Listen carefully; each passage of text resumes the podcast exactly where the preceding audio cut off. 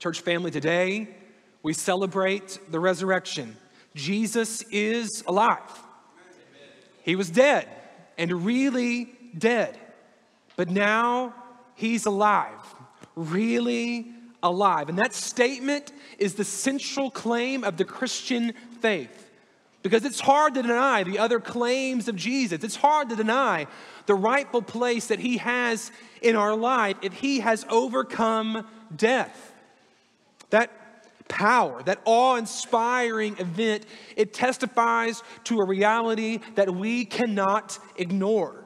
A life changing, eternity altering reality that, that we must consider about Jesus Christ. Here's how Paul writes about the resurrection at the beginning of Romans. Romans chapter 1. Let's look at the first five verses of that book. Paul, a servant of Christ Jesus, called to be an apostle, set apart for the gospel of God, which he promised beforehand through his prophets in the Holy Scriptures, concerning his son, who was descended from David according to the flesh and was declared to be the Son of God in power according to the Spirit of holiness by his resurrection from the dead, Jesus Christ our Lord, through whom we have received grace and apostleship to bring about the obedience of faith for the sake of his name among all the nations. Did you catch verse 4 there? Let me read it one more time. This Son, sent to us from the Father, was declared to be the Son of God in power, according to the Spirit of holiness, by his resurrection from the dead, Jesus Christ our Lord. The resurrection is the exclamation point of the testimony of the Gospels of the testimony of Christ Himself. Jesus is the Son of God, and the resurrection proves it. The resurrection is the ultimate sign given to us by God to declare that Jesus is the Christ. He is our promised Savior. And this is just as Jesus said it would be. What Paul says in Romans is simply a restating of what Jesus teaches us in the Gospel of Matthew, or a confirmation of what Jesus said. Let's look this morning at the teaching of Jesus in Matthew's gospel about the sign of the resurrection. And we're going to jump a little bit ahead in our study of the book of Matthew to Matthew chapter 12, looking at verses 38 to 50. And we're going to begin in Matthew 12, 38 to 42. Here's what the Word of God says. Then some of the scribes and Pharisees answered him, saying, Teacher, we wish to see a sign from you. But he answered them An evil and adulterous generation seeks for a sign. But no sign will be given to it except the sign of the prophet Jonah. For just as Jonah was three days and three nights in the belly of the great fish, so will the Son of Man be three days and three nights in the heart of the earth. The men of Nineveh will rise up at the judgment with this generation and condemn it, for they repented at the preaching of Jonah, and behold, something greater than Jonah is here.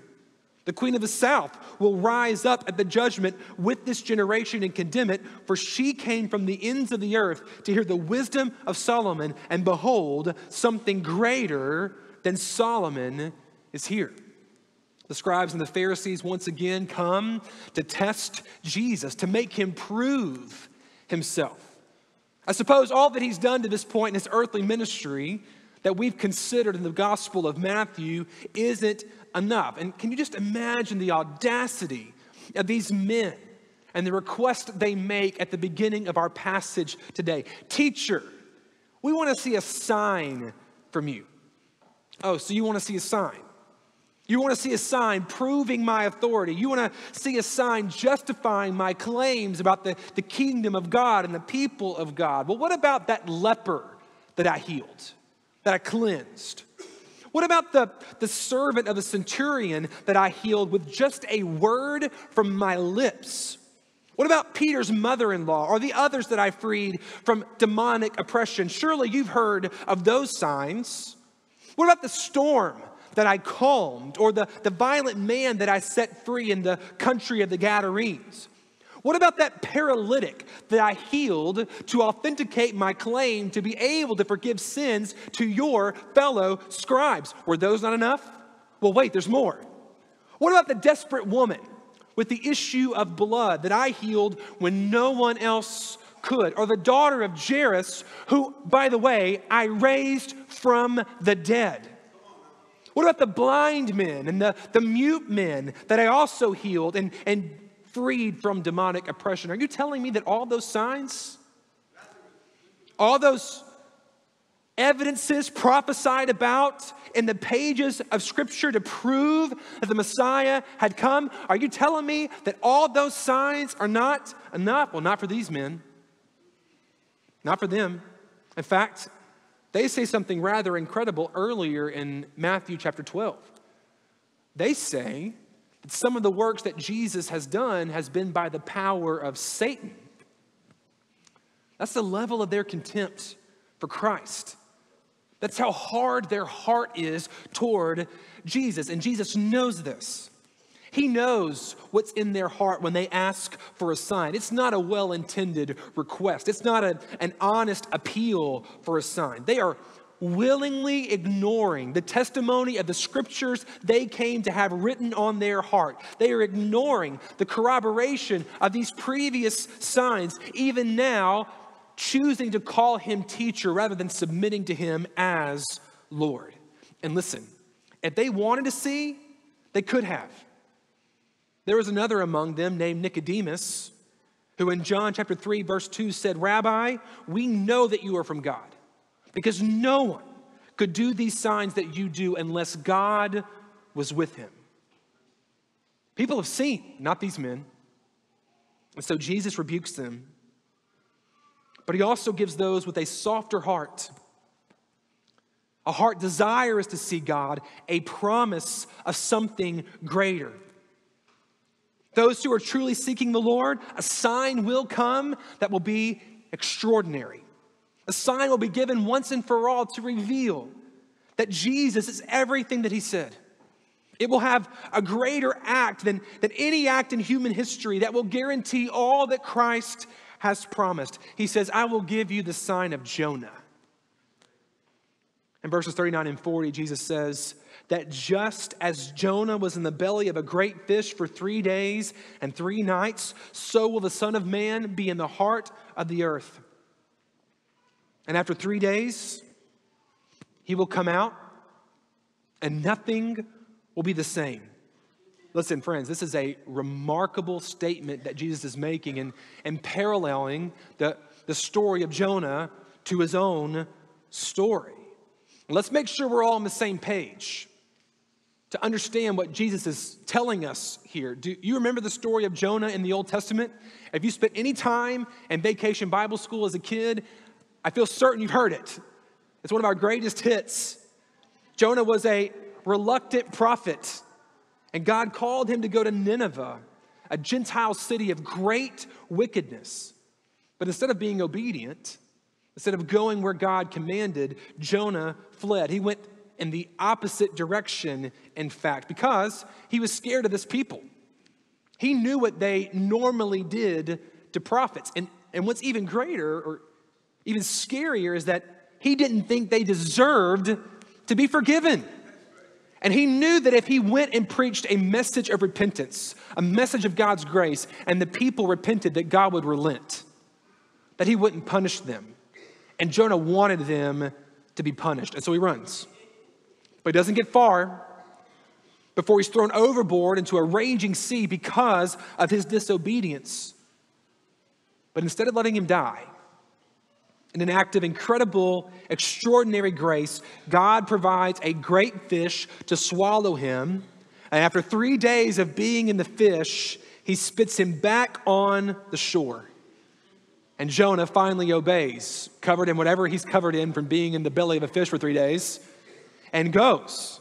And despite his smell, he declares the message of repentance, and the people of Nineveh repent and God spares them. Jesus tells us there's something that's going to happen with him that is like what happened with Jonah, but greater. And this greater sign should lead us to belief. This greater sign should lead us to repentance. Listen, there are many things different between Jonah and Jesus, but what happened to Jonah will give us a window into what awaits Christ and what the result of his ministry will be. Jesus will go into the earth, into the grave, like Jonah went into the fish. And when he comes out, the greatest message of salvation the world has ever known will be declared. For all who have eyes to see and all who have ears to hear. Pharisees, scribes, you desire something greater. You want a greater sign, but don't you see the greatness standing in front of you? What is it that you are actually looking for? The greater Jonah is here. Jesus is the greater prophet who willingly comes to the disobedient, who willingly walks among the wicked to call them to repentance. And listen, friends, his ministry won't be to just one people, it will be to all people. More than that, Jesus is the greater Solomon. This is an addition that he makes to his argument in verse 42, where he mentions Solomon's interaction with the Queen of Sheba, which is recorded in 1 Kings chapter 10. And basically, here's what Jesus is telling us in mentioning this interaction between Solomon and the Queen of Sheba. You're coming to ask me all these questions. You're coming to pepper me with whether or not I have the wisdom of God, and yet you fail to recognize what the Queen of Sheba recognized. When you see the wisdom of God on display, do you not see the wisdom of God incarnate in me?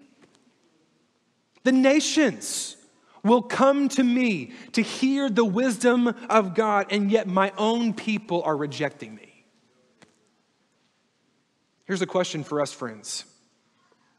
On this Easter Sunday, when the greater sign is given, what will you do? How will you respond? Because you can't explain away the display of power that is coming, the, the glory of God that is displayed on the cross and the resurrection. It demands a response.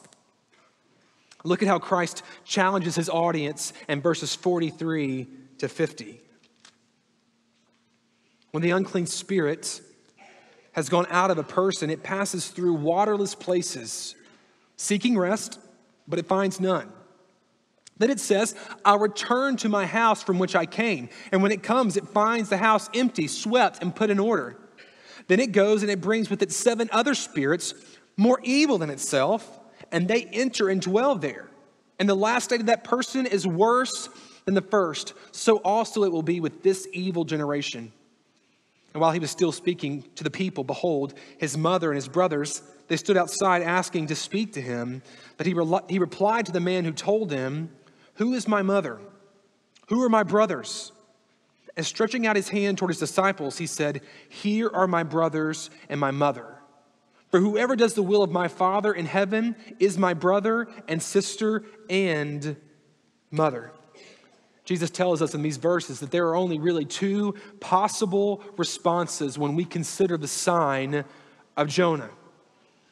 You either reject the sign, you reject Jesus, you reject his claim, you reject his salvation, and if you do that, in the face of the grace of God, the enemy will hold you in even greater strength because you've not been filled with the right thing. That's what Christ is teaching in verses 43 to 50. If the Lord doesn't fill you, the enemy will, and that will lead to your eternal destruction. But the other option is to repent. Not reject, but repent of your sin and give your life to the will of God. And here's the beauty, friends. When we repent and we give our life to the will of God, we become part of the family of God. Listen, there's no other possible response. There's no middle ground here. Is the sign enough? Is it enough for you? When it wasn't enough for them, because listen, Jesus did give us the sign. Some pages later in the Gospel of Matthew, the words of Jesus, they come true. In Matthew 27, Christ is wrongly convicted, he's beaten, he's crucified, and he dies. And just as he said, he enters the darkness of the earth into a grave, into death. But then in Matthew 28, something incredible, miraculous happens. Three days after he dies, Mary Magdalene and the other Mary, they go to the tomb. There's a great earthquake. An angel of the Lord descends from heaven. He rolls back the stone and he sits upon it. And here's what he declares in verses 5 to 7 of Matthew 28. The angel said to these women, Do not be afraid. For I know that you seek Jesus who was crucified. He is not here, for he is risen. Just as he said, Come and see the place where he lay. Then go quickly and tell his disciples that he is risen from the dead. And behold, he is going before you to Galilee. There you will see him. See, I have told you. The sign that Jesus told us about, the sign of Jonah, he has given it. The greater Jonah has been revealed. The wisdom of God has been gloriously displayed in this story of redemption, the story of the gospel. There's no question, friends, that Jesus is the Son of God. There's been no greater display of God's power and the cross and the resurrection, no greater display of his love, no greater display of his faithfulness. How will we respond? How will you respond? Will you believe? That's certainly a possible response. Will you reject the sign? Or will you repent of your sins and place your faith alone in Christ, who is worthy, singularly worthy to save us. What else do you need to see to know that Jesus is everything that he is? What else do you need to see to know that he has done everything that he said he would do? What would be enough for you? Earlier this week, we were in our, our preaching team, team meeting, and Pastor Aaron told me a story he heard from one of our own church members. It's a story about a baseball player named Bernie Carbo. Anybody heard of Bernie Carbo? I had not either. Apparently, he was a famous baseball player in the 1970s. His most famous moment when he was playing in the majors came when he was a part of the Boston Red Sox team.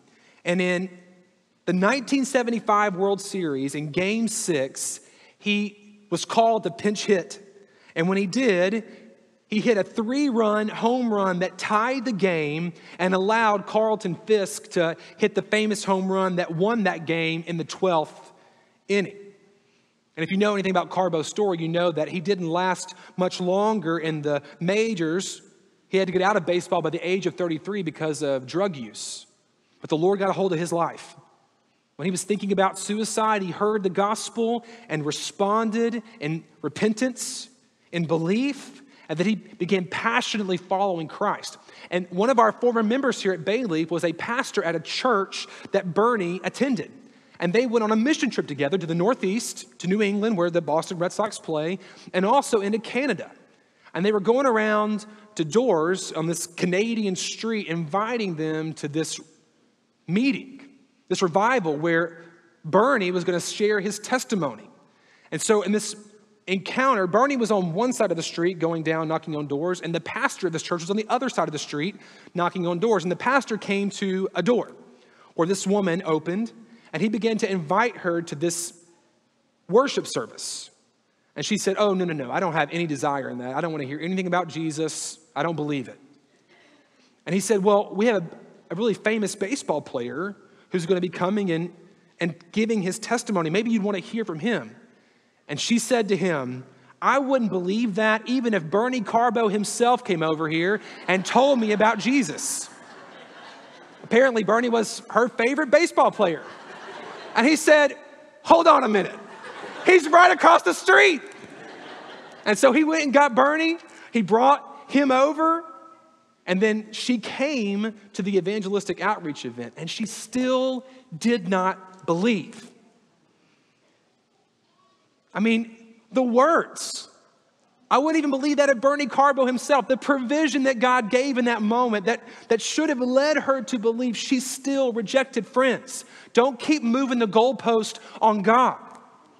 What will it take for you to believe? Do you can you just ask the Spirit to help you see the greater Jonah today?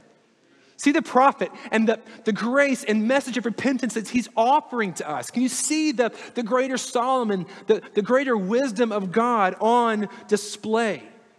Ask the Spirit to help you and believe. Unto salvation. Let Jesus take your place on that cross.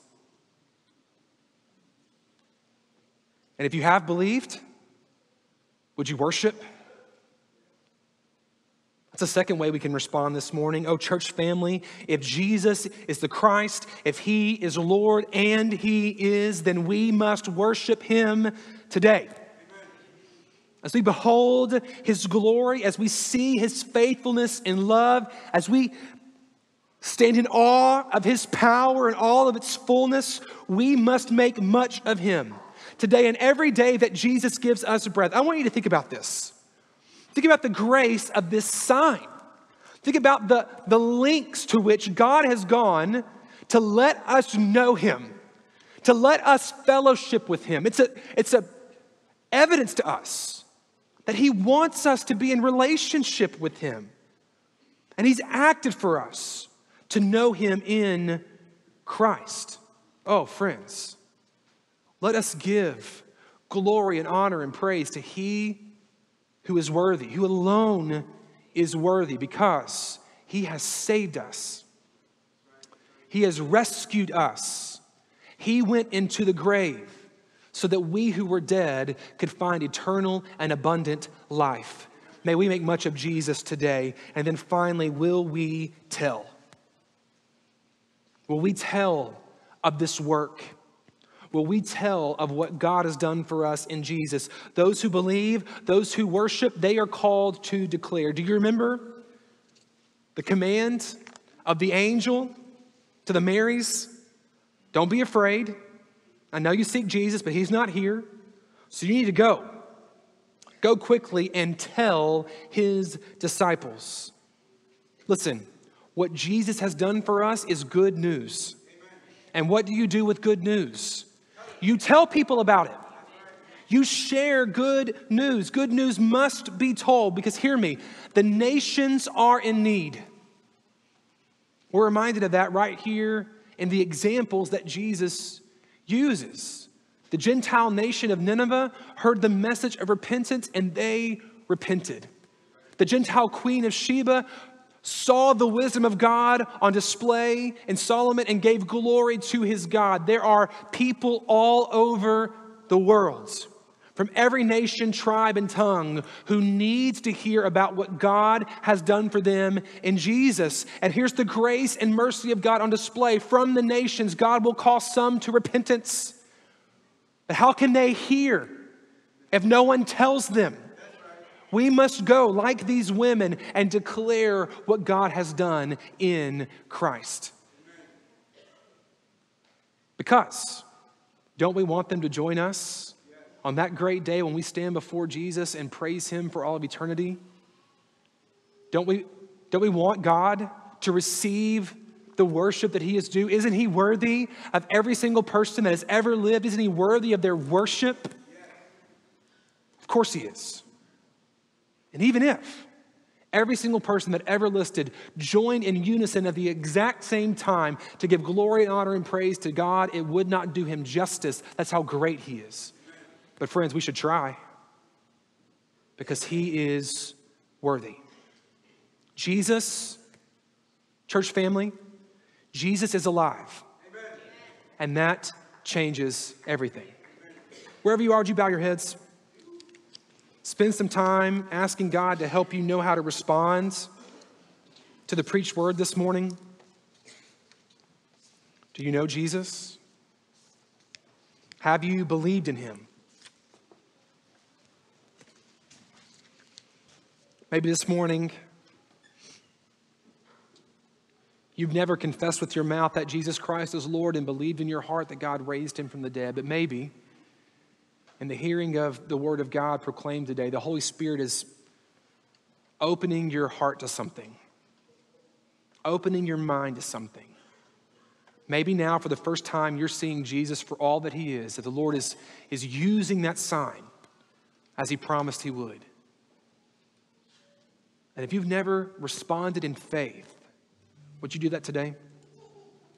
Just a minute, we'll have some pastors and ministers here in the front. We'd love to speak with you more about that. After the service today at our Discover Bayleaf station, we'll have some faithful members and pastors there to talk about what God has done for us in Jesus as well. I can't think of a better way to celebrate Easter Sunday than stepping into the resurrected life that is only available in Christ.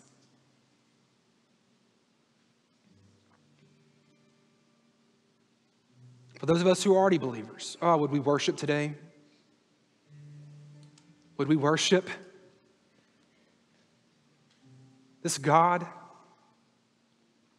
who has acted so incredibly to save us? And would our worship not stop in this room, but go with us today? Who knows what opportunities we'll have to speak of Jesus at lunch today. Who knows what opportunities we'll have to speak of Jesus this week in the aftermath of Easter? Would you be faithful?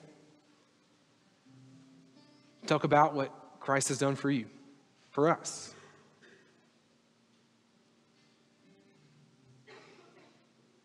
Father, we pray that you would help us be a more faithful people today because of our time before the Word.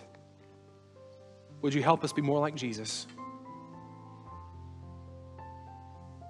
Help us respond in a way that glorifies you, we pray. In the mighty name of Christ. Amen. You stand and respond as the Lord leads. Thank you for worshiping with us. For more information about Bayleaf Baptist Church, visit our website, bayleaf.org.